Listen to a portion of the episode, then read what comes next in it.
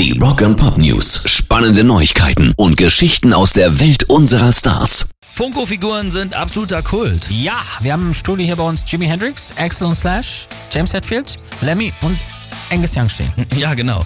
Und äh, dazu dürfte sich demnächst dann auch noch äh, sein Ex-Sänger gesellen, denn Funko hat jetzt bekannt gegeben, dass es auch bald endlich eine Figur von Ex-ACDC-Sänger Bon Scott geben, äh, bon Scott geben wird. Und wir sagen, äh, das wird auch mal langsam Zeit, oder? Sowas von.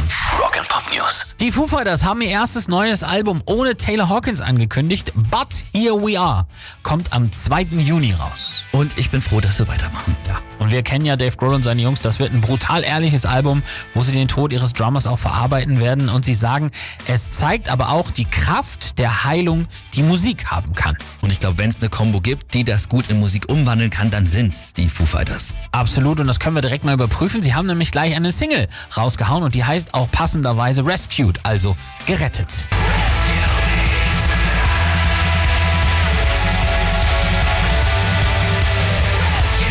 Sehr gut. Ich freue mich schon riesig aufs neue Album und das Ding spielen wir jetzt gleich mal voll aus.